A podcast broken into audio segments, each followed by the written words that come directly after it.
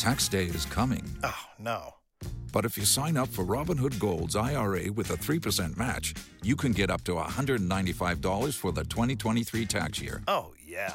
Sign up at Robinhood.com/boost by tax day to get the biggest contribution match on the market. Subscription fees apply.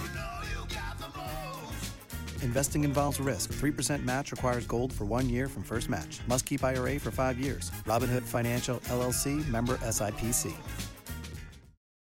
It's 6:54 as Jacksonville's only all-news morning show continues. And one of our top national stories that we've been following throughout this week came to another dramatic inflection point last evening as a federal court temporarily blocks the January 6th committee access to former President Trump's White House records, which were set to come out today from the National Archives. So now what may ultimately happen and when the former president is able to head before that federal court. WOKB's Blair Miller continues our live team coverage in Washington. Hey, Blair.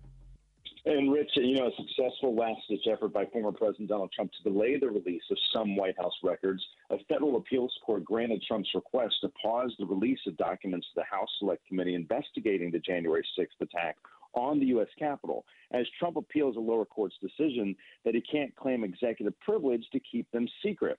Today, as you mentioned, was the deadline to turn those records over to the House Committee.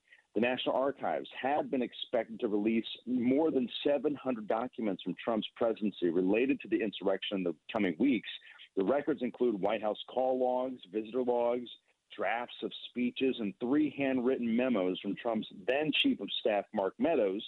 U.S. Court of Appeals for the D.C. Circuit set oral arguments for a hearing on November 30th, so that certainly could be interesting. It seems like every day we're having a new update on as far as witnesses or some of the evidence, potential evidence in this case. That's going to be a 3-judge panel that'll hear the arguments. Is that going to be the end of the road, or does this thing go ultimately to the Supreme Court?